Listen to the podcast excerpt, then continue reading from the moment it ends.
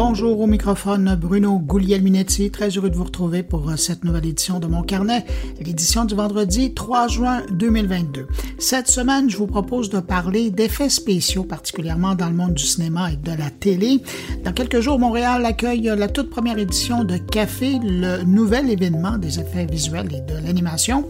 On va parler avec l'organisatrice et on va parler également avec quelqu'un de chez Rodeo FX. Et puis, cette semaine, c'était la publication du nouveau Net Tendance, dans laquelle on a découvert que 30 des adultes québécois écoutent des podcasts comme vous et moi, et on va également parler de l'utilisation des réseaux sociaux par les Québécois pour s'informer. De Suisse, il y a Thierry Weber qui est là pour nous parler d'Imagen, la nouvelle intelligence artificielle développée par Google. D'Ottawa, Luc Dupont nous parle de la mesure de l'efficacité publicitaire sur Internet. De Montréal, Stéphane Ricoul nous parle de la voiture libre et éthique. Et de l'Est de Montréal, il y a Jean-François Poulain qui poursuit sur le thème de l'automobile en parlant de UX et de voiture avec son invité. Alors voilà pour le contenu de cette édition de Mon Carnet. Maintenant, je prends un instant pour saluer cinq auditeurs de mon carnet. Salutations à Sofiane Benzaza, Céline Drouin, Denis Vézina, Serge Labelle, et puis tiens, salutations particulières aussi à vous qui m'écoutez à partir de l'application Podcast Addict. Si vous avez le temps, passez laisser un mot, un commentaire, ça me ferait plaisir. Alors à vous quatre et aux utilisateurs de l'application Podcast Addict pour écouter des balados, merci pour votre écoute et puis merci à vous que je n'ai pas nommé, mais qui m'accueillez en ce moment entre vos deux oreilles. À tous, je vous souhaite une excellente écoute.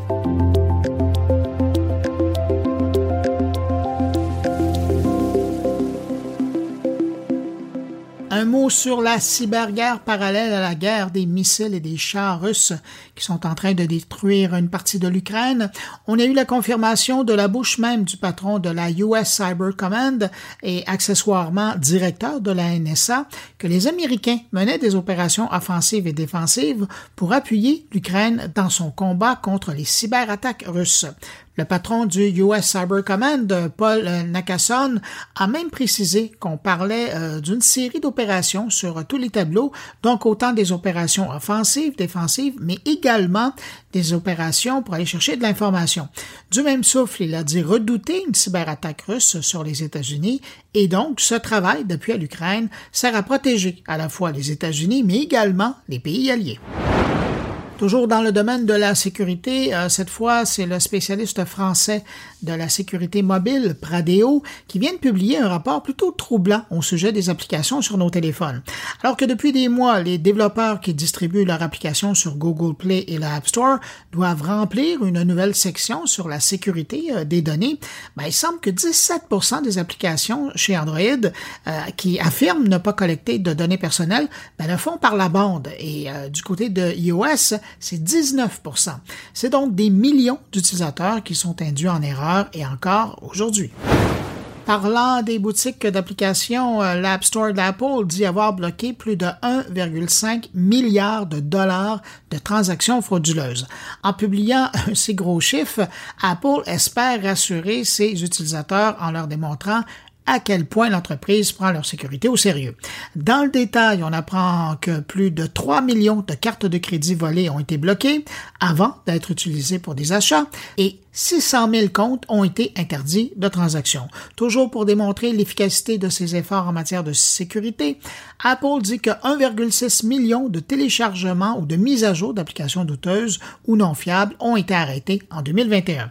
Et Apple fait également une veille sur les avis. On apprend que sur plus d'un milliard d'évaluations envoyées en 2021, l'entreprise a détecté et bloqué plus de 94 millions d'avis et 170 millions de notes qui ne répondaient pas à ces normes de modération et donc ils ont été bloqués avant leur publication.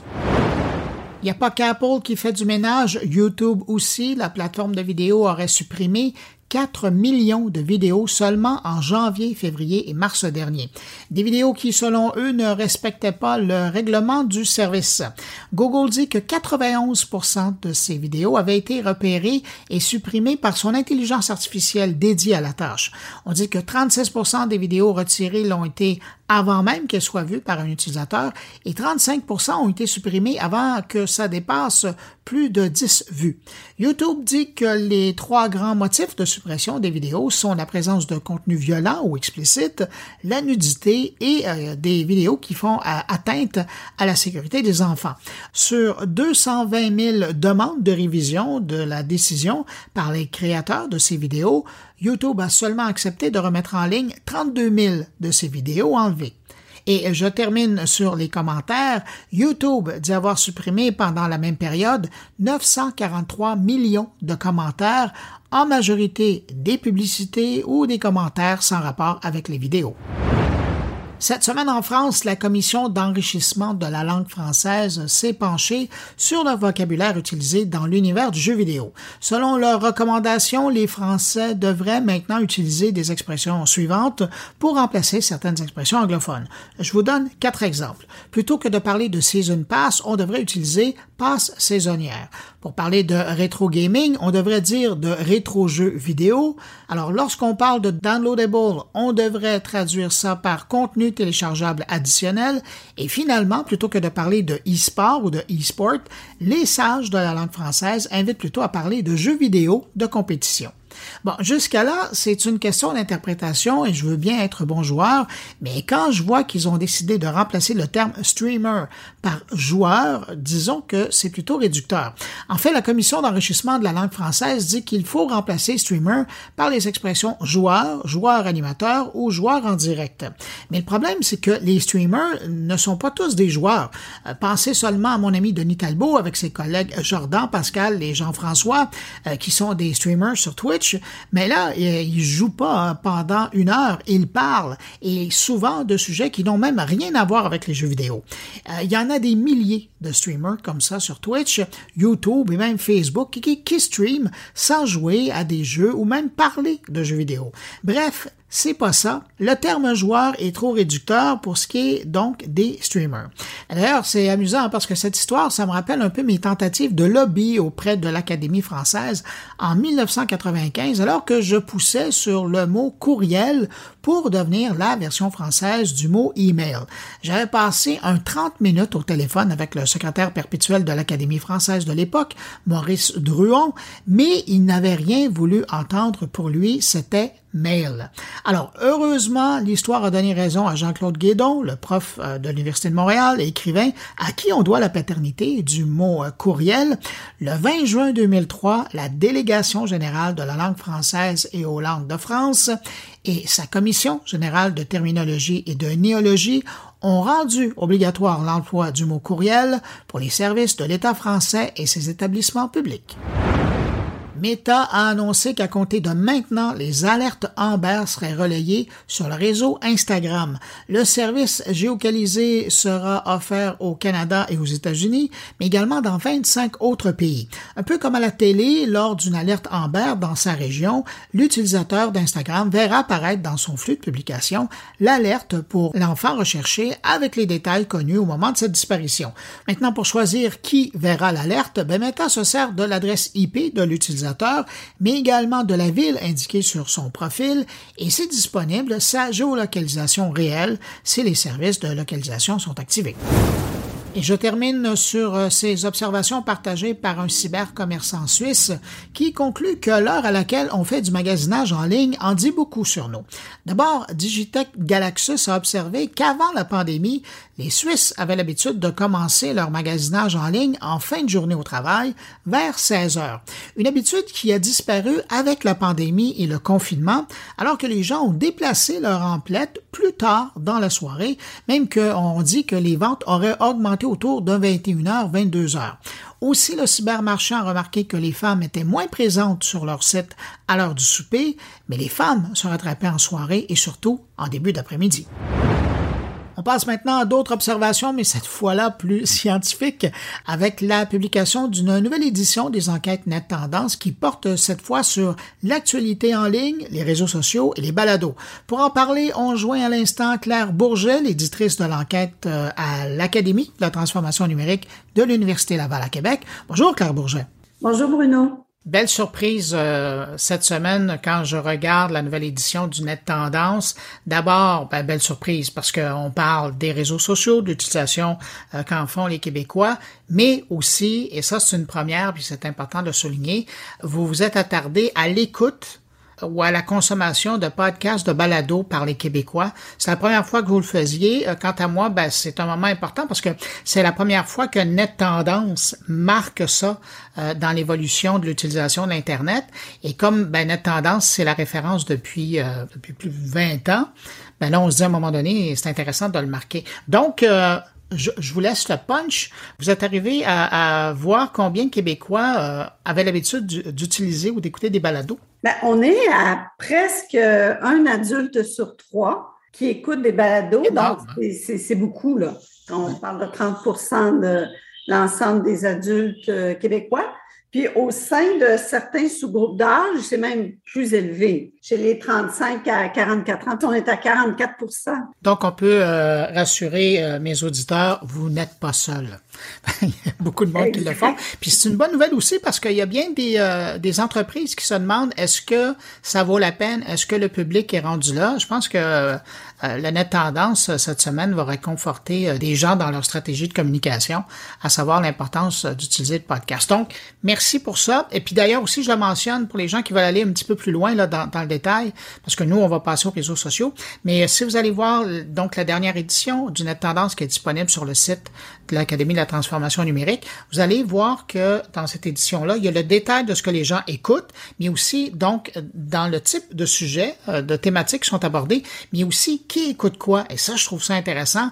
Donc, à part hommes-femmes, euh, les tranches d'âge, l'éducation, un peu, un peu le traitement que le Net Tendance donne pour euh, bien des, des, des options, des volets de l'utilisation d'Internet, mais là, de voir décortiquer les auditeurs des euh, podcasts de cette façon-là au Québec.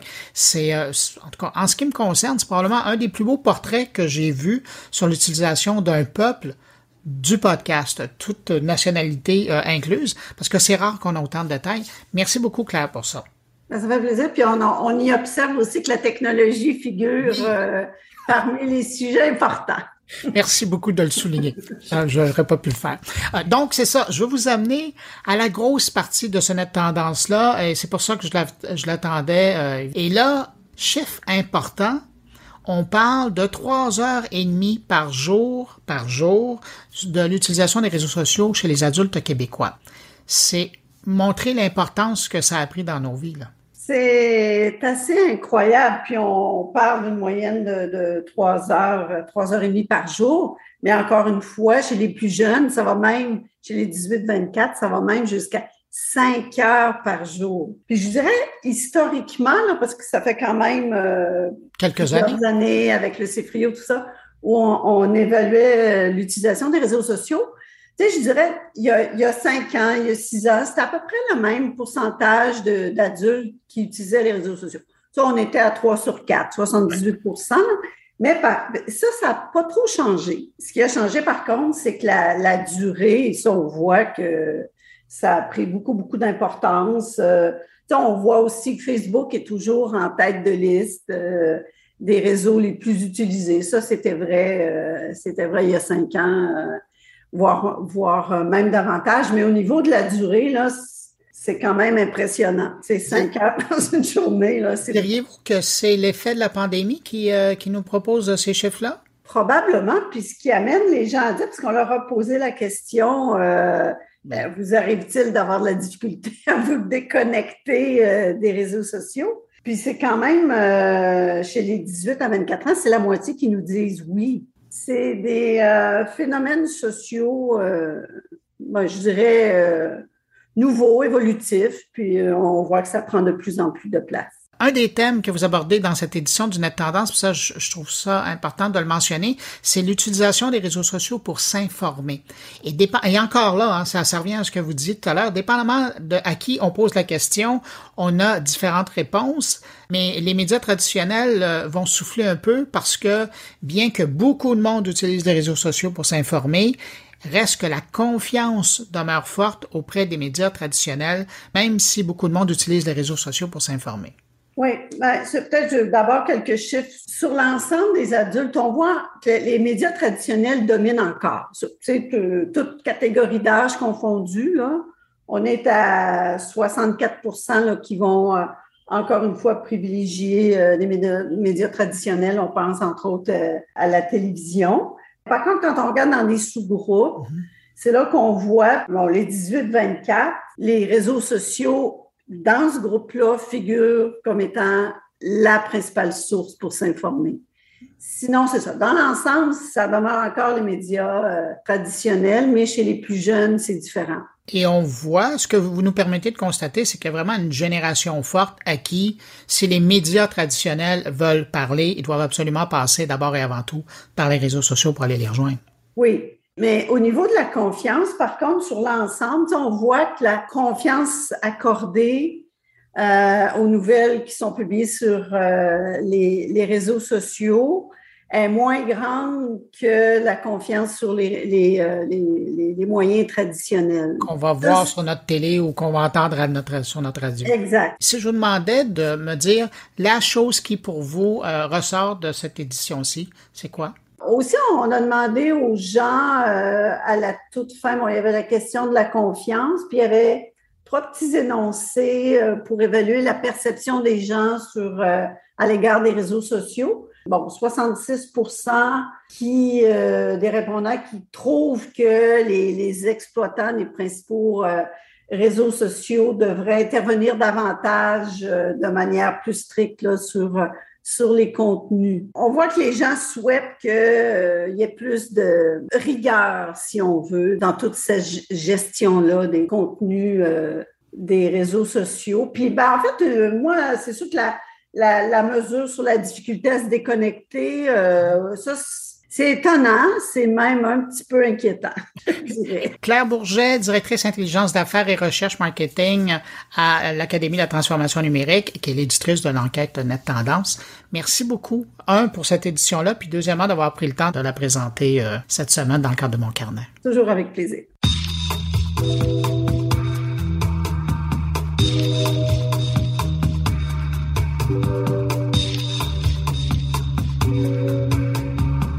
Les 7 et 8 juin prochains, ça c'est mardi et mercredi, le Centre des sciences de Montréal accueille la première édition du rendez-vous des effets visuels et de l'animation.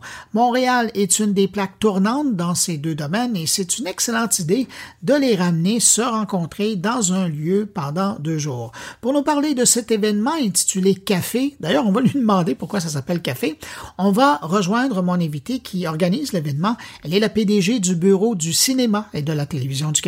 Bonjour, Madame Maestrassi. Bonjour, Bruno. Merci de me recevoir aujourd'hui. Ben, merci d'avoir accepté mon invitation.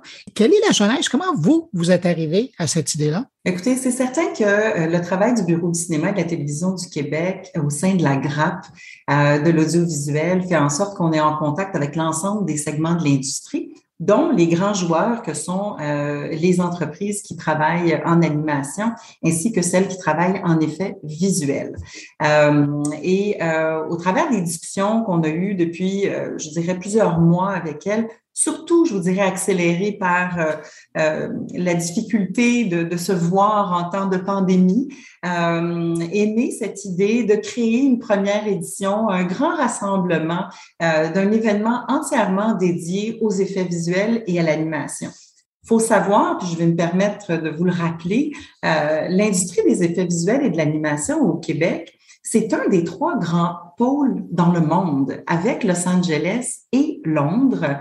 Euh, on travaille quand même de nombreux projets par année. Lorsque les gens regardent des films, euh, des, séries euh, télévisuelles avec des effets visuels de partout dans le monde. Il y a environ 90% de ces séries, de ces films-là, dans lesquels une équipe du Québec ou de Montréal a travaillé sur les effets visuels ou en animation. C'est énorme. Ça représente un secteur où en 2021, il s'est dépensé presque un milliard de dollars en dépenses directes générées en territoire québécois. On parle d'à peu près 6100 employés. Euh, donc, c'est un secteur en plus qui a connu une croissance dans les dix dernières années, croissance annuelle en moyenne de 33 Et on sait que ça va continuer aussi dans le futur. Alors, on s'est dit, mais ça prend un rendez-vous euh, pour l'ensemble de ces parties-là, un rendez-vous qui leur est dédié, qui est pour eux, qui est un lieu d'échange, de rencontre, euh, de réseautage, de maillage, mais aussi, je dirais, d'inspiration, de formation. Euh, qui demeure quand même là, qui va nous permettre de demeurer, je dirais, à la fine pointe euh, euh, et à l'avant de ce secteur-là au niveau mondial. On va y revenir aux, différentes activités que vous allez proposer les 7 et 8 juin prochains, mais c'est important de revenir sur, ce que vous disiez. Euh, moi, je me souviens, dans, à la fin des années 80, là, il y avait Sortimage qui était arrivé. Et euh, à partir de ce moment-là, on a vu les entreprises, les, on les appelait pas comme ça, les startups naître et faire leur place tranquillement pas vite aux États-Unis puis ailleurs dans le monde. Mais on a l'impression que cette industrie-là a été mise un petit peu en, pas en veille, mais à l'ombre de l'industrie du jeu vidéo. Et pourtant, parce qu'on on fait souvent appel à un même savoir-faire pour parler, tu sais, un des grands problèmes dans le domaine, c'est les ressources humaines. Puis à un moment donné, je me souviens d'avoir eu des discussions en disant, ben c'est sûr que euh, l'industrie du jeu vidéo est toujours plus attirante parce qu'elle va chercher bon des plus jeunes qui sont déjà habitués à travailler là-dessus, puis travailler sur un film. Oui, c'est glamour, mais ils sont pas rendus là. Mais je vous cacherai pas que c'est un, c'est un milieu qui est tout aussi dynamique et tout aussi en émergence que les jeux vidéo. Euh, il est certain qu'au Québec, on a réussi dans les 15 dernières années à créer un écosystème tant en jeux vidéo qu'en effets visuels et animation. Et ça, c'est dû, bien sûr, euh, au talent exceptionnel qui existait déjà au Québec, à l'innovation dont on est capable de faire preuve, et puis aux incitatifs fiscaux que le gouvernement a mis en place. Donc, quand vous avez cette équation gouvernement-entreprise, talent et que vous y ajoutez les établissements d'enseignement qui euh, privés et publics qui ont emboîté le pas, on a vraiment réussi à créer un écosystème où on attire les talents mondiaux, on attire les projets d'envergure, mais on rayonne aussi à l'international et c'est une, une, une, chaîne qui se nourrit, je vous dirais, et qui a pris de l'ampleur. Et vous avez raison, il y a une parenté avec les jeux vidéo. J'irais même plus loin, il y a une parenté aussi avec la réalité virtuelle, la réalité augmentée, ainsi que l'intelligence artificielle. Et ça, ce sont trois autres domaines dans lesquels le Québec est quand même chef de file. Euh, et on se retrouve vraiment, je vous dirais, aux confins euh, de la grande créativité au niveau numérique euh, que le Québec a, tant en termes de talent qu'en termes d'innovation. Est-ce que ça fait longtemps que le Bureau du cinéma et de la télévision euh, du Québec euh, se préoccupe de faire connaître le savoir-faire québécois ailleurs qu'au Québec? Ça fait 15 ans depuis le début de sa création. Donc, on fête les 15 ans de l'existence du Bureau du cinéma et de la télévision du Québec. Donc, le BCTQ a une mission double. Bien sûr, il y a la GRAP, qui est le véhicule de l'industrie audiovisuelle pour se rassembler, échanger, faire avancer aussi euh, euh, des dossiers en commun euh, et trouver des initiatives qui sont par et pour l'industrie, je dirais, pour nous permettre de demeurer compétitifs, tant au niveau local qu'au niveau international. Et il y a aussi toutes les activités euh, de, de, promotion euh, de toute l'industrie les, de services de production euh, donc, on parle souvent d'accueil de tournage étranger, mais ça concerne grandement les effets visuels et l'animation aussi. Parce que dans certaines productions, euh, bien que toute la production, euh, en, guillemets, physique avec les acteurs et, le reste va se faire à l'extérieur, il y a toute la partie, justement, d'effets d'animation qui, elle, va être québécoise sur plusieurs productions. Tout à fait. Probablement même la majorité. Oui, et quand on regarde, par exemple, les effets visuels au dernier, euh, les Oscars des effets visuels euh, euh, que sont les, les VES, donc les Virtual, les VES Awards du Virtual Effects Society, sur 25 catégories, il y en avait un petit peu moins de 20, entre 15 et 20, dans lesquelles il y avait des entreprises qui sont installées ici, des, des équipes de Montréal et de Québec qui ont travaillé sur les projets d'envergure de la dernière année. Et c'est exactement ce que Café se propose de faire, mettre en lumière le talent des équipes qui existent au Québec dans les effets visuels et l'animation, des équipes qui sont primés, euh, qui, euh, dont le savoir-faire et le talent est connu et reconnu à l'international par leurs pairs et célébré partout dans le monde. Je pense que nous, il était temps aussi qu'on le fasse euh, localement. mais vous savez, c'est un, un, un événement pour nous. On a vraiment l'ambition de créer un rendez-vous incontournable, oui, tourné vers le Québec, mais aussi grandement vers l'international Donc, c'est un événement qui est fait en collaboration avec les joueurs clés et les parties prenantes au Québec mais qui va accueillir évidemment euh, des talents de renommée internationale euh, et qui va permettre cette, cette conversation-là et qui va nous permettre de demeurer, comme je le disais tout à l'heure, à l'avant-scène et vraiment de garder notre positionnement d'un des, des, trois grands euh, pôles mondiaux en effet visuel et en animation. Bon, alors on va parler justement de cet événement du 7-8 juin prochain, Café. D'ailleurs, avant de parler de la programmation, est-ce que ça veut dire quelque chose, café? Oui. Est-ce que c'est l'acronyme de quelque chose? alors, café, au-delà de cette boisson, évidemment, qui existe, ça se veut quand même un lieu là, chaleureux d'échange puis de rencontre entre les gens d'une même industrie. Euh, mais il y, a une, il y a une signification aux lettres de café. Donc, café, c'est pour conférence, animation, FX, pour effet visuel, expertise. L'idée, c'est vraiment aussi d'avoir quelque chose qui se dit bien en français et en anglais, puisque c'est un, un, événement à destination là, quand même international et on veut attirer aussi les joueurs euh, de l'international. Donc, café 7 et 8 juin, comme vous l'avez dit, au Centre des sciences euh, de Montréal. Et donc, à l'intérieur de cette rencontre-là, vous le disiez, euh, il va y avoir de l'animation, il va y avoir des conférences, il va y avoir des ateliers. Parmi ceux-là, je regardais votre communiqué de presse quand même, hein, vous n'avez pas été chercher les tout petits. Là. Euh, on parle notamment des gens qui ont travaillé sur la création visuelle de Dune, euh, des gens qui ont travaillé sur la création de Star Wars. Vous avez pris les plus petits hein, pour, intéresser les gens. Et puis aussi, euh, je pense à la série d'animation Craqué, qui fait son chemin là, un petit peu partout sur la planète. Ça, c'est le type d'exemple de présentation qui va avoir lieu. L'idée là-dedans, c'est c'est à la fois de montrer le savoir-faire québécois, mais c'est aussi, j'imagine, d'inspirer des gens qui seraient euh, à, la recherche de, de nouveaux défis. Oui, alors l'objectif, il est double. C'est mettre en lumière le talent d'ici, présenter ce qui se fait de mieux au Québec et dans le monde.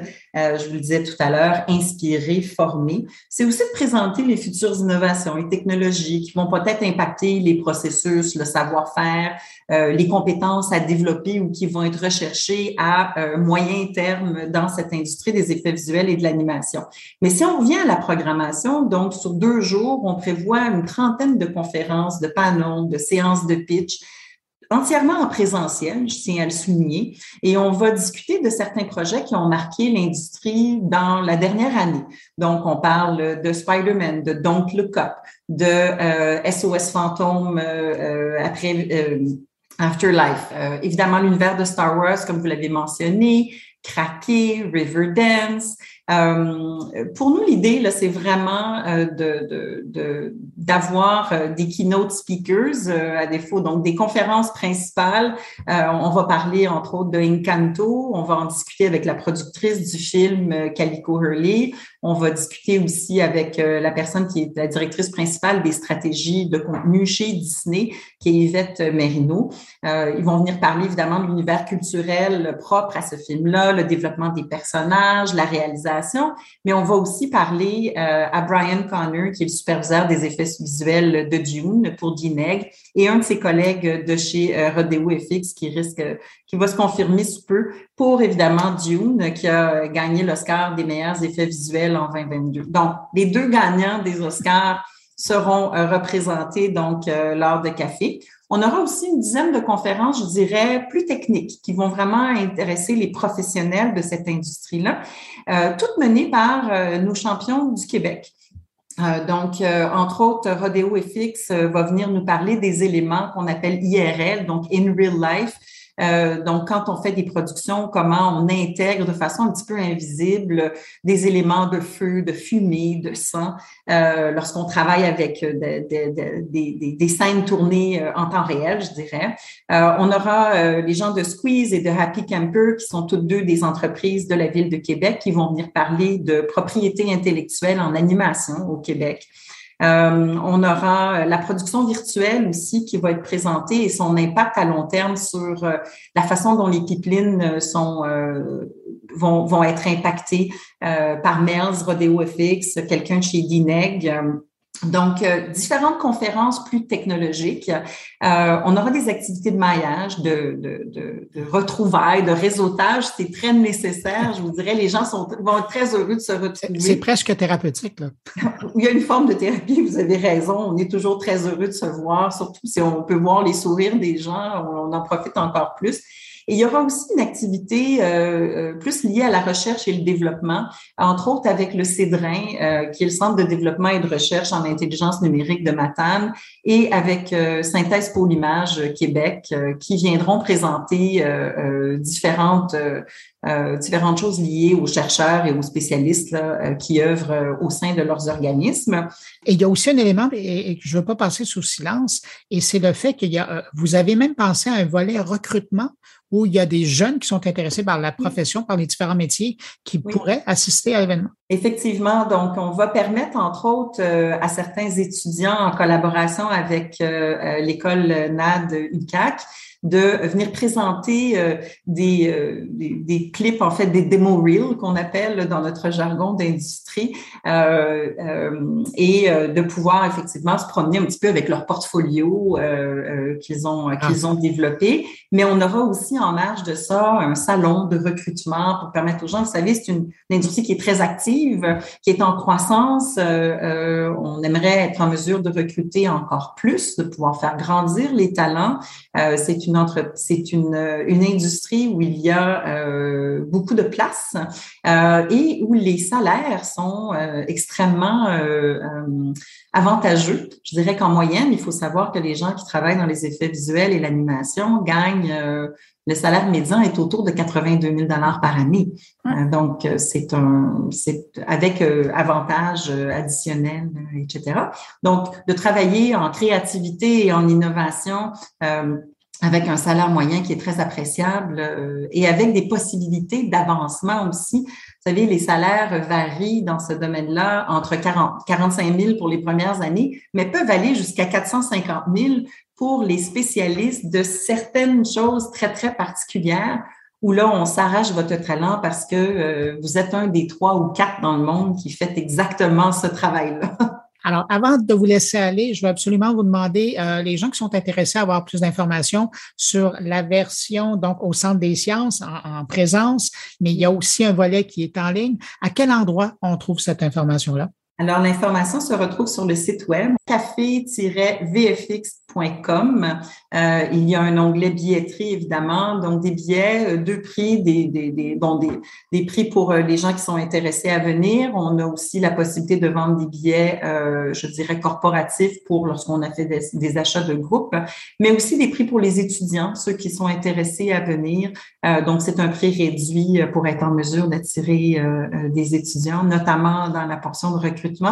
Euh, on attend 300 artistes, directeurs, décideurs, fournisseurs, collaborateurs euh, de l'industrie des effets visuels et de l'animation d'ici et d'ailleurs, avec des conférenciers de renom. Donc, euh, j'ai presque le goût de dire que ça va être précieux comme regroupement. Il y aura beaucoup de talents dans le même endroit. On y compte bien et je ne vous cacherai pas que pour nous, c'est un plaisir de pouvoir faire rayonner puis de mettre en lumière le talent exceptionnel qui existe ici en effet visuel et en animation, de l'amener à l'international et euh, de, de, permettre à ce talent-là d'aller encore plus loin. Ben, en tout cas, merci d'avoir pensé à organiser euh, cet événement-là et je dirais longue vie parce que j'ai l'impression que ça va faire des petits ça d'année en année. Christine Maestrossi, présidente directrice générale du BCPQ, merci d'avoir pris le temps de répondre à mes questions. Merci beaucoup, Bruno, de nous avoir permis de parler et de répondre la bonne nouvelle pour Café.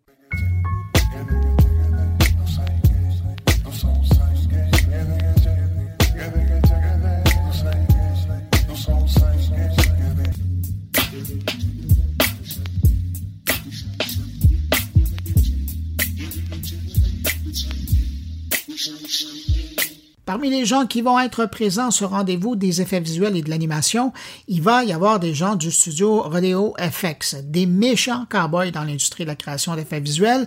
Pour vous donner une idée des choses que vous avez peut-être vues récemment et qui ont été créées dans leur studio, pensez au dragon dans Game of Thrones, euh, au désert d'Arakis dans le film Dune de Denis Villeneuve, ou plus récemment, si vous avez regardé la nouvelle saison de Stranger Things sur Netflix, le fameux monde à l'envers, ben, ça vient de eux, ça Mais pour arriver à ça, à créer des mondes avec autant de précision qui trompent l'œil, ça prend beaucoup de talent, mais aussi beaucoup de puissance informatique pour arriver à ces résultats-là.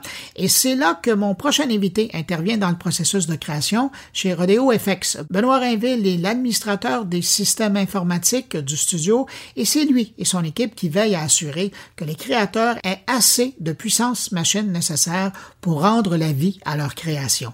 Bonjour Benoît Rainville. Bonjour, ça va bien? Ça va très bien. Merci d'avoir accepté mon invitation. Je sais que vous êtes pas mal occupé de ce temps-là. Comme je le disais dans la hum, présentation, euh, on le sait pas et vous êtes partout. Les deux dernières productions euh, que j'ai regardées et où vous étiez, il y a cette fameuse publicité que j'ai relayée sur les réseaux sociaux où on voit le stade olympique qui est détruit euh, par euh, des attaques. C'est une campagne de, de Tank Worldwide. C'était Rodeo FX qui était derrière cette, cette magie-là. Puis là, l'affaire la plus impressionnante que j'ai vue récemment, c'est Le Monde à l'envers dans la nouvelle saison de Stranger Things. C'est encore vous autres qui signez une partie de ça? Oui, c'est ça. dans le fond, Rodeo FX c'était une très petite compagnie, euh, mais qui a grossi exponentiellement. Puis on commence à avoir nos mains un peu dans tout euh, ce qui touche euh, aux, effets visuels au Québec. on, a un département de publicité. Ouais, j'aime bien le c'était parce que c'est ça. C'est ça, ça commence à, à grossir pas mal. Mais, parlons-en de l'évolution parce que, puis après, on va regarder dans le côté de la, production, mais en décembre dernier, si je me trompe pas, euh, pour souligner vos 15 ans, j'avais vu un truc passer, puis ça disait, vous êtes passé d'une compagnie d'effets visuels à une compagnie créative. Ouais. Euh, ben dans le fond, comme au courant de la pandémie, euh, a fait l'acquisition de plusieurs autres compagnies qui ont des intérêts, on va dire, plus diversifiés que juste le cinéma. Euh, fait qu'on fait de la production audiovisuelle, on a notre propre studio de live action où on filme nos éléments potentiellement pour nos propres effets ou euh, pour les vendre ou peu importe. Euh, fait qu'on fait de la production audio à cette heure aussi. On commence à faire de l'événementiel, euh, tranquillement pas vite. Puis on a un mini département d'animation à la Pixar qui est comme embryonnaire, mais qui, qui s'en vient. Là. Donc, c'est ça, la diversification de Rodeo à travers tous les effets visuels commence à se faire. Et aujourd'hui, si vous êtes capable de tout faire ça, c'est parce qu'à la base, il y a un méchant système informatique en arrière de vos affaires. Oui, mais ben, ça, c'est un des plaisirs de travailler dans, en VFX, c'est que euh, on est parmi peut-être les utilisateurs les plus, euh, on va dire, extrêmes de technologie. Chaque fois qu'une nouvelle technologie sort, il y a quelqu'un qui veut s'en servir, euh, il y a quelqu'un qui nous le demande. Alors, fait qu'on est obligé d'essayer de, la mettre en place puis d'essayer de comprendre comment ces, sujets-là fonctionnent. Puis on a une infrastructure informatique qui est vraiment énorme par rapport au nombre de gens qui travaillent à la compagnie. On est essentiellement un data center finalement. Ben, et, là, c'est ça, c'est qu'il y a une époque où, euh, là, je parle pas de l'époque de Softimage, là, mais entre cette époque-là puis aujourd'hui, où euh, les compagnies arrivaient quand même à garder euh, dans la maison leur centre de calcul, puis ils arrivaient à, à faire marcher ça. Sauf que rendu à des productions comme celles que vous faites, avec une qualité euh, magistrale, des séquences qui sont longues, qui demandent beaucoup de calcul, beaucoup d'efforts. Vous pouvez plus avoir ça juste, euh, j'allais dire, in-house, là, dans la maison. Là, vous faites appel à des partenaires, des gros joueurs de l'info nuagique, là. Oui, ben, essentiellement, ce qu'on essaie de faire, c'est répondre à nos besoins de base avec notre infrastructure locale. Euh, puis, de la minute où on a un contrat qui est plus gros que les autres ou quelque chose qui dépasse notre capacité. Genre créer un désert dans euh, euh, genre euh, ce genre de choses-là, où tu sais, les gros effets vraiment intenses ou un projet où on a énormément de matériel à produire. Euh, là, on va essayer de se, de se retourner dans le fond, puis le, le, le pic de demande qu'on a, on va le, résoudre avec des technologies d'info nuagique, comme Google, comme Microsoft Azure. La ben, ben, vous en parlez, moi je suis curieux de savoir, qu'est-ce qui vous amène comme, comme solution, comme aide? Ben, dans le fond, eux, c'est ils nous fournissent une quantité pratiquement infinie de puissance de calcul ce qui est, ce qui est le, nerf de la guerre là, dans la, production d'images en VFX. Là. C'est, tout ce qu'on demande, c'est juste beaucoup, beaucoup, beaucoup, beaucoup de puissance de calcul et des fois, c'est dans un laps de temps assez restreint. Fait que on peut pas acheter un autre 2000 ordinateurs pour les faire travailler pendant deux mois, puis après ça, les fermer, puis les vendre. Les vendre sur aurait, ça marche Ça n'aurait pas de sens. Donc, c'est ça, on va les louer, entre guillemets, euh, à, Microsoft, puis euh, scaler notre euh, infrastructure comme ça. Est-ce que vous avez un exemple en tête, quelque chose qu'on aurait vu euh, qui a demandé ce genre de puissance de calcul? Euh, une des fois qui a été le plus extrême à Rodeo, c'est sur le film Hit 2.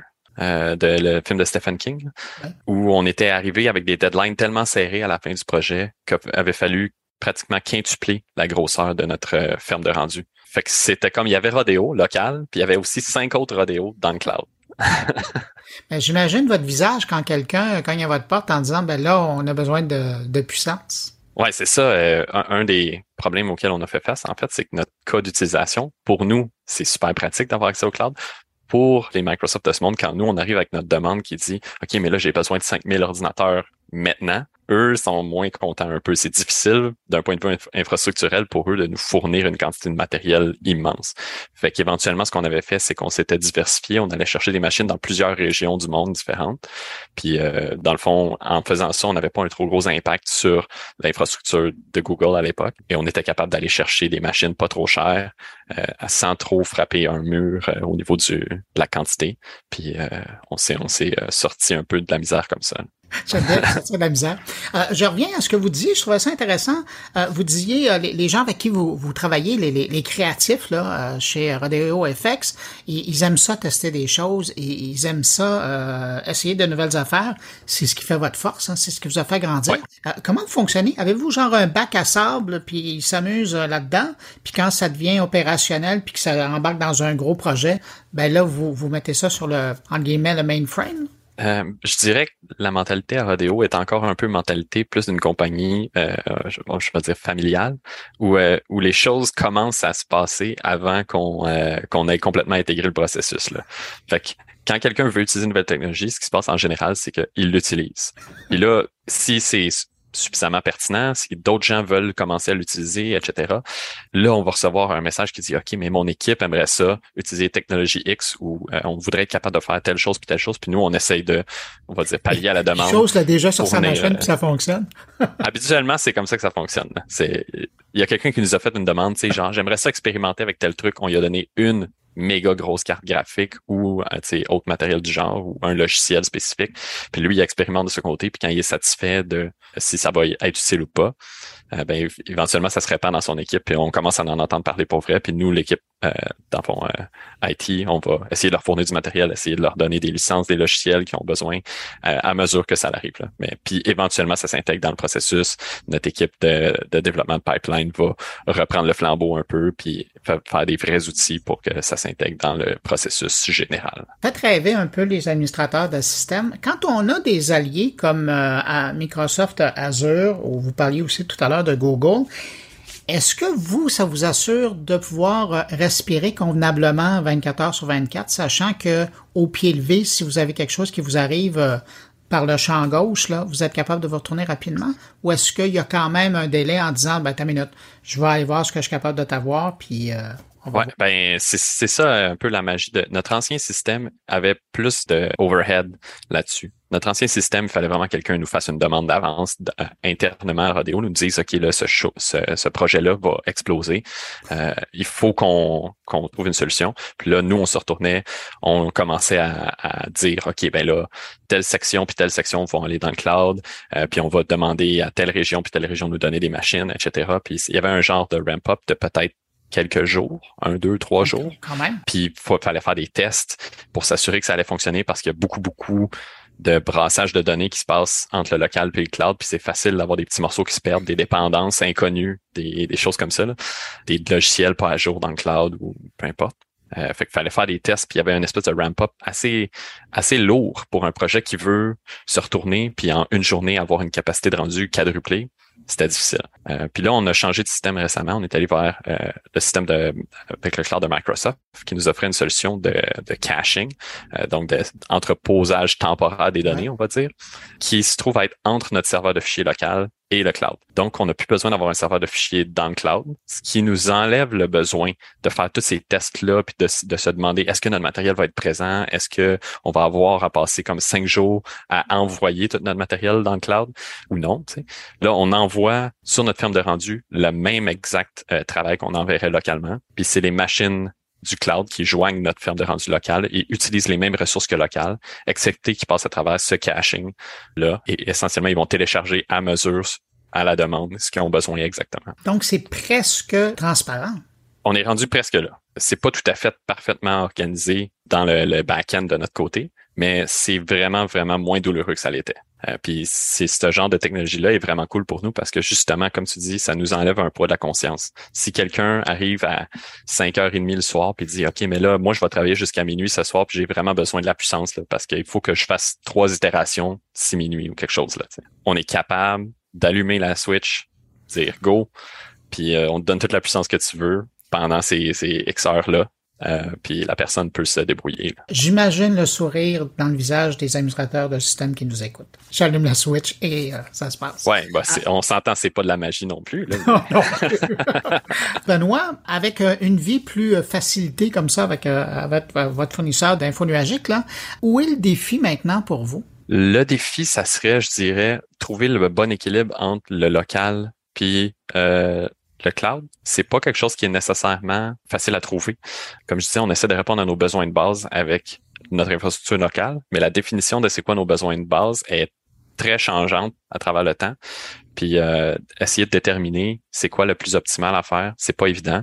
Euh, les coûts du cloud fluctuent, euh, fluctuent selon la saison, selon la demande.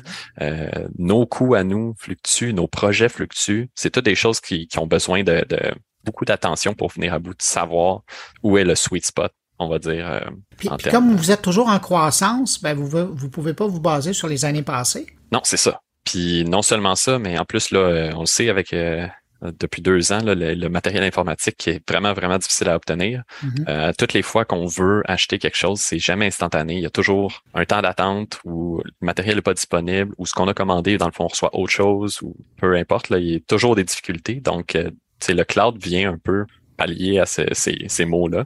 Euh, mais encore une fois, c'est une question de, de coût-bénéfice. Trouver le sweet spot, c'est pas quelque chose qui est évident.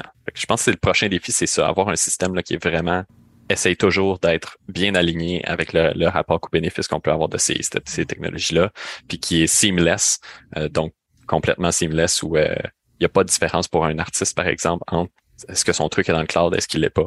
Puis le moins possible de différence de notre côté aussi, le moins possible d'intervention. Fait que automatiser le reste du processus aussi, c'est comme très haut sur notre liste. Avant de vous laisser aller, est-ce qu'il y a quelque chose que, qu'on connaît, qu'on peut voir, qui est public, que vous, vous êtes fiers parce que vous avez fait, euh, vous avez fait des miracles pour que ça puisse euh, arriver dans les productions qu'on peut voir présent ou qu'on a pu voir récemment? Euh... J'aurais tendance à penser que les dernières productions qu'on a travaillées, c'était Stranger Things, évidemment. il va avoir une expérience euh, comme audiovisuelle, je suis pas exactement sûr c'est quoi, de Stranger Things qui a été très challenging à mettre en place. Je pense que c'est même live en ce moment euh, à New York euh, et possiblement d'autres endroits. On a travaillé sur Witcher récemment, qui était très cool. On a travaillé sur la série de Halo, puis euh, la dernière chose que j'ai vue qui était vraiment le fun, que j'ai eu du plaisir, c'était Shang-Chi, sur lequel on a travaillé. On a fait euh, une partie de la ville quand il y a le combat avec les échafauds. C'est super cool ça. Euh, bref, on travaille sur tellement de projets que je sais même pas lesquels nommer. Là. On a toujours des nouveaux défis qui arrivent euh, du champ gauche. Je rappelle que vous êtes euh, l'administrateur de système de chez Rodeo euh, FX. Merci beaucoup pour l'entrevue. merci beaucoup pour ton invitation. J'étais bien content d'être là. Ça fait toujours plaisir de faire rayonner la culture québécoise à, travers les productions gigantesques américaines. Excellent. Salut puis à une prochaine. Bye. Bye.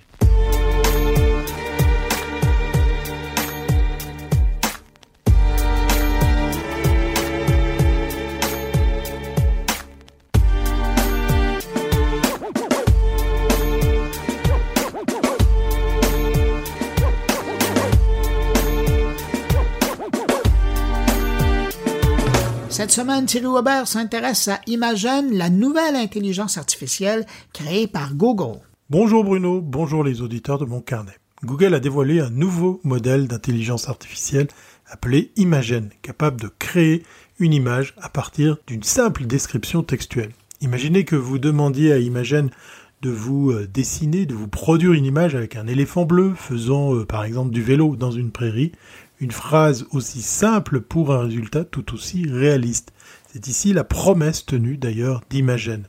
Ce nouveau terrain de jeu pourrait permettre aux artistes ou aux entreprises de donner libre cours à leur créativité. Mais pour l'instant, du moins, Imagen n'est pas destiné à une diffusion générale. Cela est notamment dû à un problème majeur qui s'avère encore difficile à résoudre, le biais algorithmique sans oublier le risque de voir les utilisateurs détourner son usage à d'autres fins. Il y a un peu plus d'un an, OpenAI euh, dévoilait DALL-E, un modèle d'intelligence artificielle capable de créer une image elle aussi à partir d'un texte. Aujourd'hui, le laboratoire de recherche de Google a dévoilé Imagen, un nouveau modèle qui promet d'être encore plus puissant et efficace selon l'entreprise américaine. Google décrit cette innovation comme un modèle de diffusion texte-image avec un degré de photoréalisme sans précédent et un niveau profond de compréhension du langage. Derrière euh, cette explication complexe se cache une réalité beaucoup plus simple. Il suffit d'une courte description textuelle pour créer une infinité d'images d'une qualité extrêmement élevée et réaliste. Les résultats sont réellement bluffants. Imagen est capable de combiner des concepts et des attributs pour créer toutes sortes d'images que vous pouvez imaginer. Parmi les différentes démonstrations disponibles sur le site web d'Imagen, on trouve par exemple des images d'un cobra en maïs ou d'une petite maison en sushi dans laquelle est abrité un chien. Oui, un véritable chien. Ce type de logiciel pourrait facilement trouver son utilité dans de nombreuses entreprises numériques en permettant par exemple de réaliser des campagnes de communication rapides, efficaces et même personnalisées. Je ne vous parle pas des baisses de coûts. Pour les artistes, les possibilités créatives pourraient compléter leur travail d'une multitude de façons. Les possibilités offertes par ces modèles sont presque infinies et pourtant, un outil grand public n'est pas à l'ordre du jour en raison d'un problème particulièrement épineux, le biais algorithmique. Et oui, on ne peut pas faire joujou avec Imagen, en tout cas à ce jour. Dans sa définition la plus basique, le biais algorithmique est le fait que les résultats délivrés par un algorithme d'apprentissage ne sont pas équitables, c'est-à-dire que le modèle utilise des données produites par des humains en très grande quantité et donc n'est pas neutre. Pour construire et faire fonctionner ces modèles qui traitent une énorme quantité de données, les ingénieurs utilisent des algorithmes d'apprentissage profond pour les entraîner autant que possible. Et à l'heure des stéréotypes et préjugés inhérents, eh l'objectif est de pouvoir répondre à la requête d'un utilisateur avec la plus grande précision possible. Pour réaliser une telle prouesse, les données doivent être traitées massivement ou sous toutes leurs formes. Les banques de données tirées d'Internet sont fortement présentes dans le développement de l'intelligence artificielle. Cette dernière se nourrit de tout ce que l'on peut trouver sur le web pour affiner son intelligence, avec de grosses guillemets, y compris les stéréotypes, préjugés ou discriminations. Lors de la présentation de son nouveau produit, Google alerte une nouvelle fois sur cette réalité qui freine l'entreprise dans le déploiement de son modèle. C'est d'ailleurs étonnant faire à la fois la présentation de cette nouvelle technologie et de tout de suite nous en faire euh, ben, des frustrés. Plusieurs défis éthiques se posent à la recherche sur le texte to image au sens large, explique Google. Les applications en aval des modèles de texte to image sont variées et peuvent avoir un impact sur la société de manière complexe. Les risques potentiels d'utilisation abusive soulèvent des préoccupations concernant l'open sourcing responsable du code et des démos. Pour l'instant, et comme pour DAL-E, l'entreprise américaine a décidé de ne pas publier le code source ni d'effectuer une démonstration publique. Il faudra vous contenter d'images déjà produites. L'évaluation préliminaire suggère également qu'Imagen encode plusieurs préjugés et stéréotypes sociaux, notamment un biais global vers la génération d'images de personnes au teint plus clair et une tendance à ce que les images représentant différentes professions s'alignent sur les stéréotypes du genre occidentaux, dit Google. L'entreprise espère progresser davantage sur ces défis restants afin de pouvoir ouvrir son modèle aux utilisateurs tout en s'attaquant aux biais potentiels. Aucune indication du modèle économique ou du, mode de fonctionnement n'est présenté à ce jour. Pas sûr que les futurs usages d'une telle technologie se fassent sans problème, comme souvent en informatique, le bug se situe entre le siège et l'écran. Allez, portez-vous bien et à très bientôt si c'est pas avant.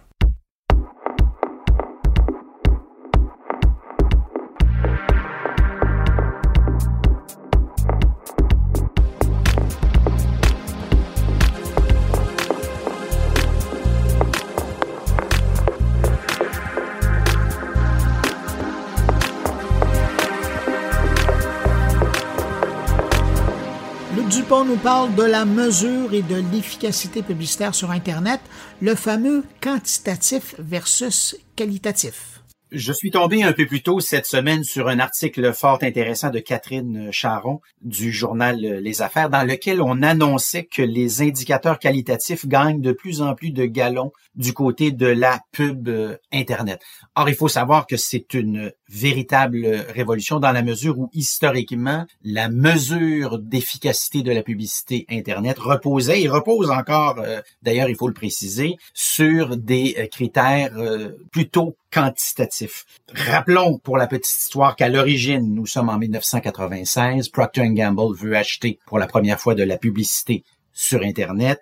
Yahoo fait euh, donc une présentation euh, dans laquelle présentation on parle tantôt de critères qualitatifs, tantôt de critères quantitatifs. Or, suite à cette présentation, Procter Gamble décide de miser toute la gomme, donc toute la gomme publicitaire, sur les critères quantitatifs. À cet égard-là, ce qu'on comprend dès les premiers instants, c'est que pour Procter Gamble et pour tous les autres dans son sillon, la publicité Internet est efficace dans la mesure où elle génère une réaction. Donc, à cet égard-là, elle s'apparente à ce qu'on appelait et ce qu'on appelle toujours le marketing direct. Évidemment, dans son sillon, toute une série de critères, plutôt quantitatifs, on le devine, le nombre d'utilisateurs, le nombre de pages vues, le nombre de clics sur un bandeau, la durée des visites, le parcours à l'entrée, à la sortie, les sections les plus consultées, la provenance des internautes, le temps de visite moyen par site, le nombre moyen de clics par visite, le nombre moyen de pages vues par visite, etc. Donc, ce qu'on comprend assez rapidement, c'est qu'on va multiplier à l'infini comme ça les, euh, les variantes. Donc, tout ça tenait très bien la route jusqu'au moment où on frappe une petite bosse la petite bosse en question, essentiellement, c'est trois éléments, trois éléments clés qui vont transformer de fond en comble, dans les prochaines années, assurément, la publicité et l'achat de publicité sur Internet. Dans un premier temps, c'est le témoin de Google, la disparition donc du témoin de Google qui est annoncé. On a une première mouture. On a fait une présentation il y a quelques mois déjà euh, de la part de Google. La réaction a été plutôt plutôt négative. Euh, on a fait récemment une deuxième présentation, mais ce qu'on comprend, c'est qu'on n'aura plus jamais le même niveau d'information en lien avec l'internaute, donc les critères quantitatifs. Dans un deuxième temps, c'est toute la politique liée à l'iOS euh, d'Apple. Encore une fois, problème de type quantitatif. Autrefois, je connaissais très bien l'internaute. Je, savais si c'était un homme, une femme, son âge, à certains égards son revenu, ses passions, ses intérêts, sa façon de se promener sur Internet. Parlez-en à Facebook, qui essentiellement était un site qui permettait d'acheter comme ça, une banque de données qui permettait d'acheter plutôt tel père Dieu, plutôt tel autre père Dieu. Alors donc, cette nouvelle politique-là, euh, l'iOS, on le sait maintenant, un pourcentage significatif d'internautes ont choisi de ne plus être suivis. Troisième élément, toujours dans cette logique du quantitatif qui est attaqué de toutes parts sur Internet en lien avec l'achat de publicité, c'est euh, toute la question des clics frauduleux. Un non-dit dans l'industrie de la publicité, est-ce que quelqu'un a véritablement cliqué sur la publicité? Or, en fonction de la recherche, ben, on obtient des chiffres qui, dans certains cas, sont absolument Autant de facteurs qui font que soudainement l'achat de publicité sur Internet à partir de critères essentiellement quantitatifs est remis en cause. Si vous vous êtes déjà enfargé, par exemple, récemment sur un sondage sur Twitter, on vous a demandé est-ce que vous avez vu telle publicité ou est-ce que vous vous souvenez de tel annonceur ou de tel type de famille euh, d'annonceurs sur, euh, sur Twitter ou sur d'autres plateformes, euh, le cas échéant, ben vous êtes lentement, vous vous inscrivez dans cette nouvelle logique de recherche plutôt qualitative. Alors, soudainement, la question qu'on se pose, c'est est-ce que vous croyez le message? On se pose la question, est-ce que vous appréciez le message? Que pensez-vous du créatif? Donc, des critères plutôt qualitatifs, ce qui nous ramène à bien des égards à la publicité traditionnelle. Est-ce la fin du quantitatif? Évidemment que non. Toutes les questions en lien avec la portée fréquence sont toujours autant d'actualité. Qu'on travaille avec des nouvelles plateformes ou des plateformes euh, euh, plus euh, traditionnelles. C'est aussi sur le plan de l'enseignement de toutes ces techniques-là d'achat de publicité un vent de fraîcheur. Donc, autant de facteurs qui font que, ben, soudainement, on va réaliser que la persuasion publicitaire, quelle qu'elle soit, quel que soit le média aussi euh, utilisé, cette persuasion-là doit reposer à la fois sur des critères de type quantitatif, mais aussi des critères de type qualitatif.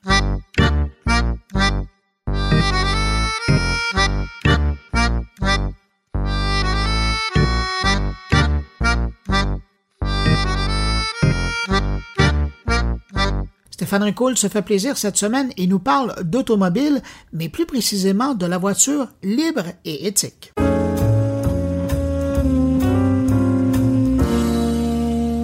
Une conversation intense, comme je les aime, entre François Pelletier, Sylvain Etier et Mathieu Marchand sur LinkedIn m'a donné le goût de faire quelques recherches et d'écrire sur un sujet que j'aime beaucoup, les voitures, mais avec un angle que je n'avais jamais exploré. C'est celui qui faisait débat dans cette conversation, à savoir la sortie de Tesla du S&P 500 ESG et donc l'existence ou non d'un avenir pour la voiture libre et éthique.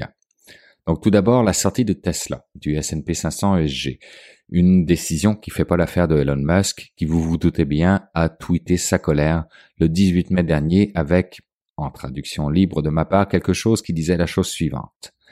Exxon est classé parmi les 10 meilleurs au monde pour l'environnement, le social et la gouvernance, ESG, par le S&P 500, tandis que Tesla ne figure pas sur la liste. L'ESG est une arnaque. Il a été militarisé par de faux guerriers de la justice sociale.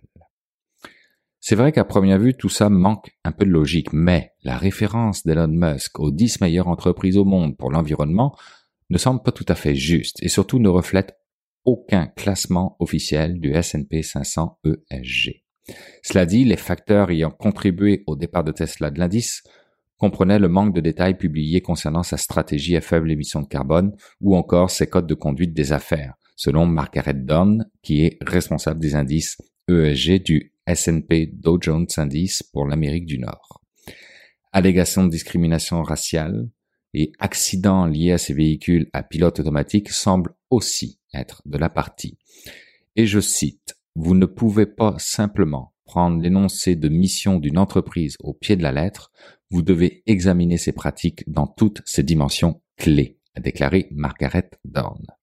Et d'autres agences de notation ESG, d'ailleurs, ont également attribué la note moyenne à Tesla ou encore risque moyen. Reste que ce qui est étrange, c'est que Twitter et Philips 66 ont été aussi abandonnés par l'indice, et ce sont deux entreprises en voie d'être contrôlées par Elon Musk. Maintenant, quel rapport avec l'économie numérique, mon sujet de prédilection, me direz-vous? Eh bien, encore une fois, c'est la possibilité de penser les choses autrement, de créer des nouveaux modèles d'affaires grâce à ce que les technologies numériques proposent. Petite mise en situation avant ça, selon l'ONG Influence Map, la très grande majorité des constructeurs automobiles ne font pas les efforts nécessaires pour faire évoluer leur gamme de véhicules afin de satisfaire l'objectif de limiter le réchauffement climatique à 1,5 degré. Le transport routier représente près de 20% des émissions mondiales de CO2 et selon une étude de l'Agence internationale de l'énergie datant de 2021, il faudrait, dans le but de satisfaire un des objectifs de l'accord de Paris qui est de limiter le réchauffement justement climatique à 1,5 degré, que la part des véhicules à zéro émission dans les ventes de voitures neuves atteigne précisément 57,5% en 2030. Alors je me dis que peut-être l'innovation et les technologies numériques pourraient aider. Allons-y avec quelques cas concrets d'application. Open Motors, par exemple, est persuadé que les voitures d'aujourd'hui sont stupides et inefficaces, que les constructeurs se concentrent sur la fabrication d'un iPhone à quatre roues, alors qu'ils devraient plutôt réfléchir à un serveur à quatre roues. Une ambition qu'ils affichent très ouvertement en tant que compagnie B2B, installée à la fois dans la Silicon Valley et à Pékin. Et ils développent un véhicule électrique stratégique appelé EDIT, conçu et optimisé en termes de coûts pour les fournisseurs de Mobility as a Service, avec les caractéristiques suivantes. Un coût total de possession le plus bas possible grâce à une technologie modulaire de l'ensemble du véhicule, une architecture ouverte, des batteries interchangeables, une charge énergétique complète en moins de 5 minutes, un coût d'infrastructure faible pour les stations d'échange et de recharge, et enfin une évolutivité matérielle pour les technologies les plus avancées en matière de conduite autonome, de voitures connectées et de batteries. Une entreprise qui manque pas d'ambition en tout cas, et tout cela avec une approche ouverte, multiprestataire, multifournisseur, notamment au niveau de l'intelligence artificielle, et des normes ouvertes pour réduire à zéro le processus d'ingénierie inverse, le reverse engineering, afin de pouvoir mettre plus rapidement sur le marché de nouvelles technologies, accélérant ainsi l'innovation dans le domaine. Autre initiative, celle de l'Agence de la transition écologique, qui a lancé ce qu'ils appellent l'extrême défi et qui, au travers d'une communauté, dans une démarche ouverte et innovante, veulent concevoir le véhicule de demain.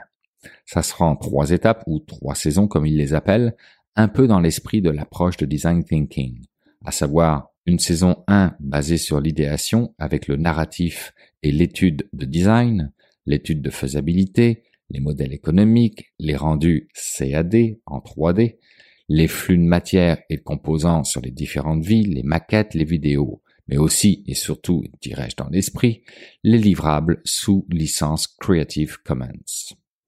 Une saison 2 ensuite basée sur le prototypage avec une dizaine d'objets roulants intégrés dans des territoires et une saison 3 qui misera sur la structuration d'écosystèmes locaux, de mini-séries d'objets, de nouveaux outils et de nouveaux métiers. Et tout ce monde-là se rassemble sur le wiki de la fabrique des mobilités. Je vous invite à y faire un tour, car la fabrique des mobilités, c'est 834 communs, dont 45 idées de communs et 16 en cours de production, 396 projets, 74 communautés, 385 personnes, 635 acteurs, 44 formations, 21 contributeurs actifs, 477 événements. Très numérique comme type d'approche et de pensée. Pour finir, des constructeurs automobiles pour qui les réglementations sont toujours un peu plus sévères et au passage, note toute personnelle, nos politiques devraient se montrer tout aussi intransigeantes avec les entreprises qui se bâtissent sur l'utilisation de nos données personnelles sans en avoir la légitimité qu'avec l'industrie automobile. Fin de la parenthèse. Les constructeurs automobiles, donc, redoublent d'efforts et d'imagination pour recycler les batteries des véhicules électriques afin de les revaloriser et prolonger leur cycle de vie en leur faisant adopter un nouveau modèle d'affaires. Greenwashing ou solution réellement viable pour réduire les émissions de CO2, c'est un autre débat que j'aborderai certainement un jour. En attendant, pour encore une fois faire le parallèle avec le monde de l'économie numérique, même si on associe souvent terres rares avec véhicules électriques pour ces batteries, eh bien sachez que les terres rares désignent un ensemble de 17 éléments que l'on retrouve au tableau périodique et qui correspondent à des métaux considérés pour la plupart comme indispensables tant on les retrouve dans de nombreux produits technologiques aujourd'hui. Disque dur, LED, écran plat, mais aussi dans les pots catalytiques de nos véhicules thermiques actuels, ou encore, effectivement, dans certains moteurs de voitures électriques asynchrones. Vous me remarquerez, il y a un grand absent, la batterie. Même si on est loin d'être libre et éthique aujourd'hui, la voiture, on le voit, est un terreau fertile à l'innovation, à l'utilisation des technologies numériques de pointe et surtout quant à moi, à la création de nouveaux modèles d'affaires et de chaînes de valeur associées. On ne peut pas en dire autant des géants du numérique qui ne sont drivés que par le profit et oublient les autres P qui sont people et planète. Mais ça aussi, j'en ferai un billet sous peu.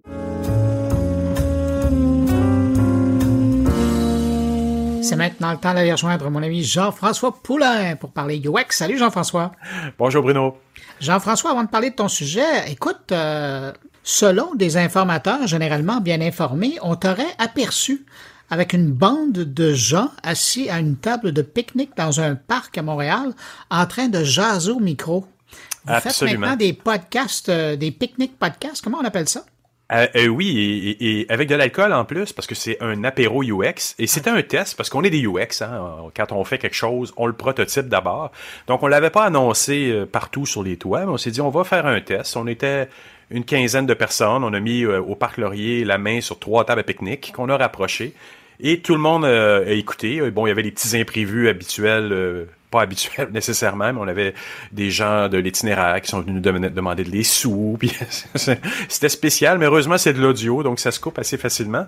Mais euh, mais c'est ça, ça a été euh, très intéressant et la, chose est déjà en ligne. Je l'ai mis sur mon site uxpod.ca qui sert à ça. Donc c'était un premier essai, un premier test. Et sur le site, ben, il y a un petit endroit où s'inscrire pour être au courant du prochain où on peut avoir, euh, on aura de plus en plus de gens, puis on a déjà des sujets qui se dessinent aussi. Et, le concept, c'est d'avoir des invités dans le parc ou en extérieur avec toi, ou est-ce que c'est aussi d'avoir du public, des participants? Comment ça fonctionne? Exact, c'est les deux. En fait, l'objectif à date, dans, le développement prototypage, de prototypage de la chose, c'est de dire, oui, on veut avoir trois, quatre personnes qui viennent parler d'un sujet, développer sur le sujet. C'est ce que, c'est ce que tout le monde a aimé là, dans la première épisode. J'ai eu des commentaires qui m'ont dit, des gens qui ont dit, ah, oh, j'aurais aimé ça venir en J'ai des choses à dire aussi. Le fait d'avoir un public, parce que oui, on veut un, petit public aussi avec ça, c'est d'être capable de passer le micro dans le, dans le public et de poser des questions aux gens euh, pour élaborer. Pas poser des questions, mais peut-être juste prendre des commentaires. Donc, tu vois, ça évolue. Euh, évidemment, le vin aidant à délier les langues, euh, c'est, ça, donne une belle note à l'événement aussi. C'est des choses qu'on pouvait pas faire, par exemple, avec tout le monde UX, de dire, avant ta conférence d'une heure, prends un verre ou deux de vin, ça, ça changerait un peu le mode. Donc là, on peut, parce qu'on est relax, on est autour d'une table, on, prend un petit verre de vin. Donc, mais les euh, propos demeurent quand même cohérents jusqu'à la fin. Les propos demeurent cohérents parce qu'on fait l'enregistrement au début et ça s'est tiré après ça. On a fait à peu près une trentaine, une quarantaine de minutes d'enregistrement et l'événement s'est perduré jusqu'à 10 heures. Moi, je suis parti à 10h30. Il y avait encore des gens dans le parc euh, après cette heure-là. Donc, il y, a, quelque chose. Il y a, un, ah, mode ouais, qui, qui, est le fun. Ouais. un genre de clubhouse, mais en vrai. post-pandémie, je pense qu'on peut se permettre de revenir en vrai. Et je te dirais, post-pandémie aussi, il y avait ce phénomène de retour vers l'humanité qui était impressionnant parce qu'on n'avait pas assez de verres pour tout le monde et je te jure que les verres se sont échangés entre tous les gens qui étaient là comme s'il n'y avait jamais eu de pandémie. Donc c'était assez spécial. Donc euh, voilà. Bon, on arrêtera ça là parce que je veux pas savoir le reste. C'est tout ce qui s'est passé. Merci. Jean-François, si on se parle aujourd'hui, c'est parce que, évidemment, tu viens nous présenter euh, quelqu'un de l'univers UX et cette semaine, euh, c'est particulièrement intéressant parce qu'on parle de UX et euh, du monde automobile. Oui, du monde automobile. Puis comme on, le sait, le monde automobile est quand même a, réagi hein, un peu dernièrement parce que c'est quand même un, monde qui a résisté longtemps à, par exemple, la prise de rendez-vous pour aller au garage, faut que t'appelles. Puis, tu sais, il y a cette relation un peu, euh, un peu pas évidente avec les garagistes qui sont toujours ce petit mode un peu condescendant avec toi, puis que as toujours l'impression de te faire avoir un petit peu. Fait que ce monde-là a resté, tu sais, un peu opaque. Et là arrivent des Tesla qui réinventent complètement l'expérience utilisateur ou l'expérience, euh, le CX, si on veut, l'expérience euh, consommateur, et qui te permettent d'acheter en ligne, la, voiture est livrée devant chez toi. Il y a vraiment quelque chose d'autre qui s'est installé. Et on voit qu'en Europe, qui sont toujours un petit peu en avance sur nous sur certaines choses, j'ai parlé donc avec Nicolas Lepellet de, de, de chez Norauto, qui est une grande organisation, qui est une filiale, une grande organisation dans la mobilité, qui, je pense que ça, la maison mère s'appelle Mobilia. Et eux, ils sont capables de traiter des voitures à essence, des voitures électriques, des motos électriques, puis des mobilettes électriques. Donc, il y, a un autre style d'approche. Et c'était une, entrevue intéressante. Puis ce qui m'a, ce qui m'a intéressé à parler à Nicolas, c'était de savoir un peu. On m'avait dit qu'il y avait des interventions euh, auprès des euh, auprès des concessionnaires qui allaient faire des tests avec les gens. Et, et d'ailleurs, en plus, il m'a dit que les deux tiers des interventions de son équipe de UX, qui d'ailleurs dans les trois dernières années a passé de trois personnes à 20 personnes, étaient euh, les deux tiers étaient consacrés à des logiciels pour les garagistes. Donc, ils ont revu tout le e-com euh, euh, de, qui, s'adresse aux consommateurs, mais ils ont appuyé ça fortement à l'arrière avec des outils permettant d'interagir avec les gens. Ça, c'est très intéressant. Ben, pas mal, oui. écoute, Jean-François, on va aller écouter l'entrevue. Et puis, sinon, ben, je te donne rendez-vous à la semaine prochaine. Parfait. À la semaine prochaine. Bah, moi, je suis, euh, je suis head of UX chez, chez Noroto International. Donc, euh, donc, je fais partie d'un groupe qui s'appelle Mobivia, qui est un, un groupe euh, international euh, centré sur notamment l'automobile, mais pas que. On est aussi sur la mobilité au sens large. Euh, donc dans ce groupe, on a forcément le leader qui est Norauto, mais on a aussi euh, des marques euh, comme Auto5 en Belgique, Midas aussi. on a ATU en Allemagne, qui est un, gros centre auto qui est plus gros que Norauto d'ailleurs en France. Et donc c'est, on est sur le des métiers leaders de l'entretien automobile en fait. Et donc des métiers typiquement pas mal disruptés aujourd'hui avec l'émergence des, des, véhicules électriques, des nouvelles mobilités, nouvelles formes de mobilité. Et on essaie aussi de s'inscrire dans la stratégie du groupe sur cette transition automobiliste. Enfin, c'est un peu notre, ça c'est notre projet, le projet transition automobiliste, c'est le projet d'entreprise Noroto, on va dire. Mais mais on a vraiment conscience que euh, la voiture c'est pas fini, mais euh, qu'il n'y a pas que la voiture en fait. Alors, euh, nous, on a la chance. Moi, ça fait trois ans que je suis arrivé dans, dans, l'équipe, en fait. Euh, on est au sein de l'équipe Transfo Digital du groupe Mobivia, finalement. Euh, et donc, euh, on a d'abord travaillé naturellement sur le e-commerce, mais très rapidement, on a commencé à nous donner les mains, à mettre les mains dans le cambouis, entre guillemets, sur les outils collaborateurs. Et euh, les outils collaborateurs digitaux, euh, ça représente aujourd'hui euh, deux tiers de, de, de, ce que fait mon équipe. On est une équipe d'une vingtaine de personnes aujourd'hui avec des métiers UX et UI, en fait, UI designer et UX researcher plutôt pour simplifier. Mhm. Ouais. Et, et donc c'est comme ça que petit à petit on a on est devenu assez force, force d'évangélisation aussi dans le dans l'équipe et des, avoir des bons sponsors aussi. Euh, ça, c'est ce qui marche bien aussi chez nous, c'est qu'on a euh, euh, dans le dans le leader de la DigiForce, notre équipe transfo digital, on, a quelqu'un qui est convaincu, intimement convaincu de, des, bienfaits de l'UX et hmm. qui pousse aussi nos sujets, enfin qui nous sponsorise un peu le, plus possible. C'est essentiel, oui finalement, en trois ans, moi, entre mon arrivée euh, il y a trois ans et euh, où on était trois personnes, en gros, euh, là, on ah oui plus d'une vingtaine. On est encore en croissance. Euh, donc ça a bien pris et on a petit à petit euh, déployé un peu notre influence dans l'équipe, enfin dans, le, dans la transfo digitale. Et donc euh, là aujourd'hui, moi j'anime une équipe qui est, centralisée. Donc on, a nos rituels, on a, on a pas mal de choses, mais on est déployé dans toutes les squads. Donc c'est ça aussi la force, c'est que et à géométrie variable, parfois c'est un UX, un, un UI, parfois c'est un seul, un, un demi, une demi ressource, etc. Mais ça nous permet petit à petit d'appliquer des méthodologies. Euh, et c'est intéressant parce que vous êtes carrément perçu comme étant partie intégrante de l'effort de, transformation numérique. Donc, quand vous avez commencé là-dessus il y a trois ans à, deux ou trois personnes, ça commençait à peine. Donc, vous partiez de quoi? Vous partiez de zéro à ce moment-là ou tout était imparti à l'externe? Comment ça comment ça s'est transformé ou comment c'est arrivé sur le terrain? Bah, on, on, est arrivé au, au, bon moment où en fait on, on avait euh, on refaisait tout l'écosystème, notre plateforme ah e-commerce, euh, nos outils collaborateurs. Et, euh, et, nous, je pense qu'on avait le bon mindset pour essayer de, de, de, de réfléchir à, à, à, comment créer un écosystème cohérent. Moi, c'est vraiment l'objectif que je me suis fixé. Et, et en, en, mettant en place un design système commun entre les outils collaborateurs, les outils mmh. clients. Parce qu'en plus, il y a une porosité entre les outils, euh, un outil collaborateur de prise en charge qui, euh, qui en mobilité euh, va être potentiellement montré à un client. Au, au, final, on, on, est sur la même interface, donc c'est la marque qui doit s'exprimer de manière cohérente sur tous les points de contact, qu'ils soient collaborateurs ou clients. En tout cas, moi, c'est mon intime conviction. Ouais. Et, euh, et c'est comme ça que petit à petit, on est, voilà, on a déployé un peu notre notre toile sur euh, sur ces outils, euh, que ça marche ça marche plutôt bien et on en va même sur certains sur certains sujets à aller un peu au-delà de nos nos, nos, nos, terrains de compétences. Nos, nos c'est-à-dire qu'on va produire par, on a fait du design produit pour parce qu'on avait besoin d'un support de clés par exemple pour déposer les clés des clients qui viennent déposer leur véhicule. Ah oui on a eu besoin de, on a travaillé sur euh, avec des, des collaborateurs en, en, centre auto, euh, des, des, directeurs de centre. On les avait fait bosser avec des méthodes de design thinking pour mmh. au final co-concevoir un support de clé idéal. Euh, on a fait une petite compète entre deux, deux, deux, deux prototypes et finalement c'est très très cool a été, a été déployé et là là on est vraiment sorti du digital donc c'est pour ça que des fois, on, on, on est aussi euh, force de recommandation sur des gestes métiers ou qu'on prototype pas sous forme de maquette, mais plutôt sous forme de storyboard finalement.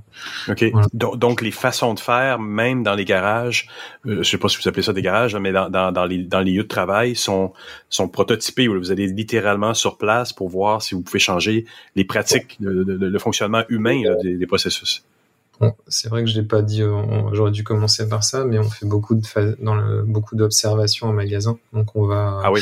en, atelier aussi. On travaille, on fait aussi les outils pour les, les techniciens en atelier. Donc euh, en tout cas, on observe les collaborateurs, on travaille avec eux et euh, on co-conçoit avec eux les solutions. Euh, et ça passe bien? C'est quand même un monde qui est pas nécessairement naturellement dans la co-création ou le fait de, prendre du temps pour s'asseoir et réfléchir à des processus. Euh, Quelqu'un, un homme, un gars de garage, une fille de garage, peut-être pas nécessairement ce réflexe-là. Ça, ça, se passe bien? Ils sont encouragés fortement à participer? Euh, comment ça se passe? Bah, ça doit. On commence à avoir un peu d'expérience sur le sujet. C'est pas toujours évident d'avoir accès aux collaborateurs parce qu'on est dans une, une, société qui est dans une logique de productivité. Hein. Euh, donc, ah euh, les gens donc euh, en général, il faut l'aval du manager. Euh, donc ça reste toujours un pain point et on n'a pas encore trouvé la solution ultime aujourd'hui pour accéder à nos utilisateurs. Mais, mais globalement, une fois qu'on les a, ils sont plutôt volontaires.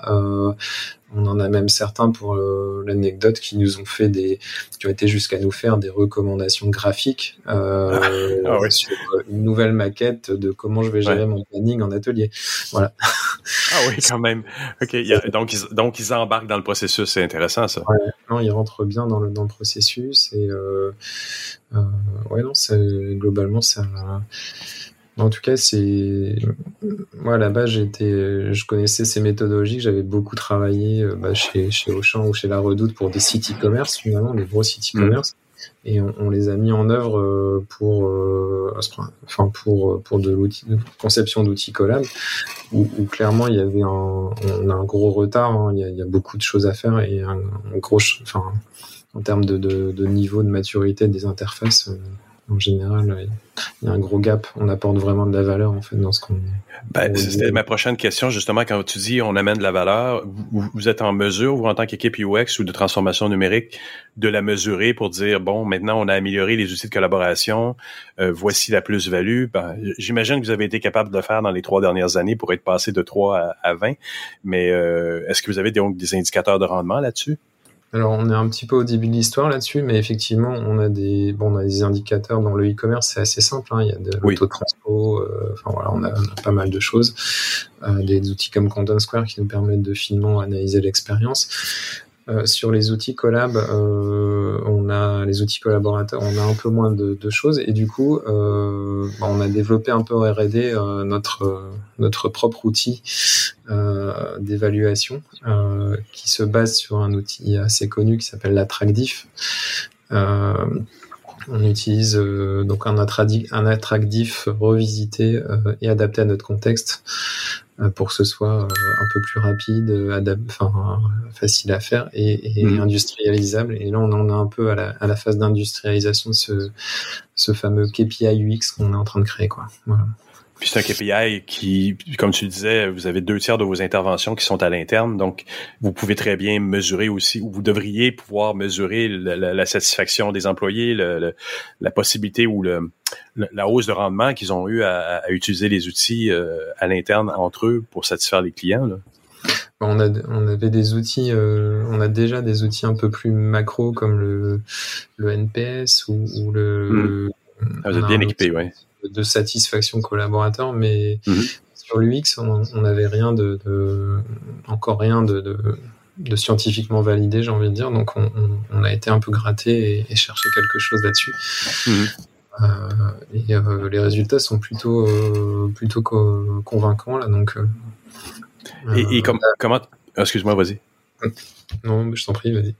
Euh, euh. Comment tu vois donc le, le, le futur proche de, de, vos projets? Euh, comment ça évolue? Comment tu veux améliorer encore plus la fluidité d'une expérience client chez vous là, dans les prochains mois, voire les prochaines années? Est-ce qu'il y a une grande vision de Nicolas Lepellé qui, qui se met en place?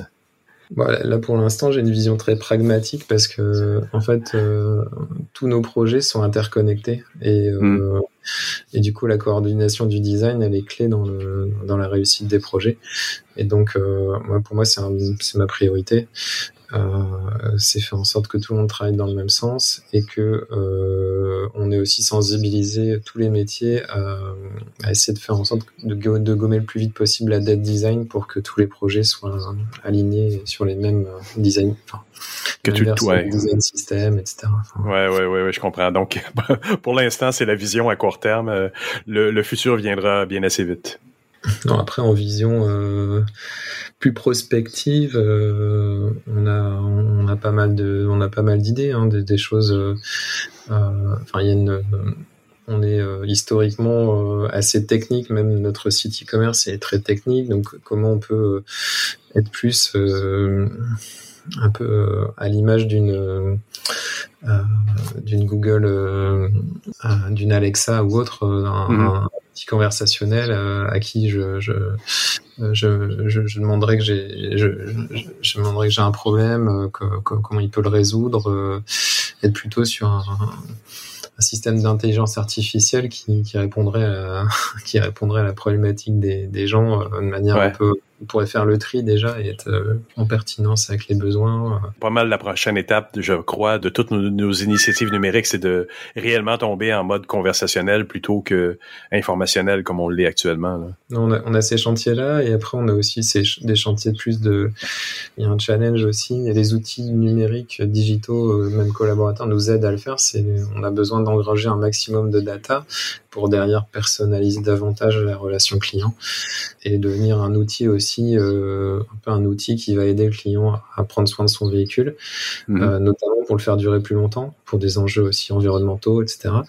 Enfin, voilà, il y a des, il y a des chantiers là-dessus euh, qui pourraient être intéressants à mener aussi, qu'on commence à, aborder. Voilà. Nicolas, j'aimerais te remercier beaucoup pour cette entrevue. Le plaisir était pour moi.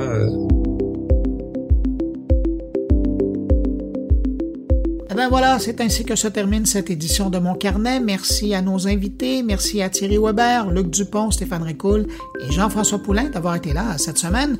Quant à vous qui m'écoutez encore entre vos deux oreilles, ben merci d'avoir été là jusqu'à la fin, c'est très apprécié. On se retrouve la semaine prochaine pour une nouvelle édition de Mon Carnet. Je vous dis au revoir, mais surtout, portez-vous bien.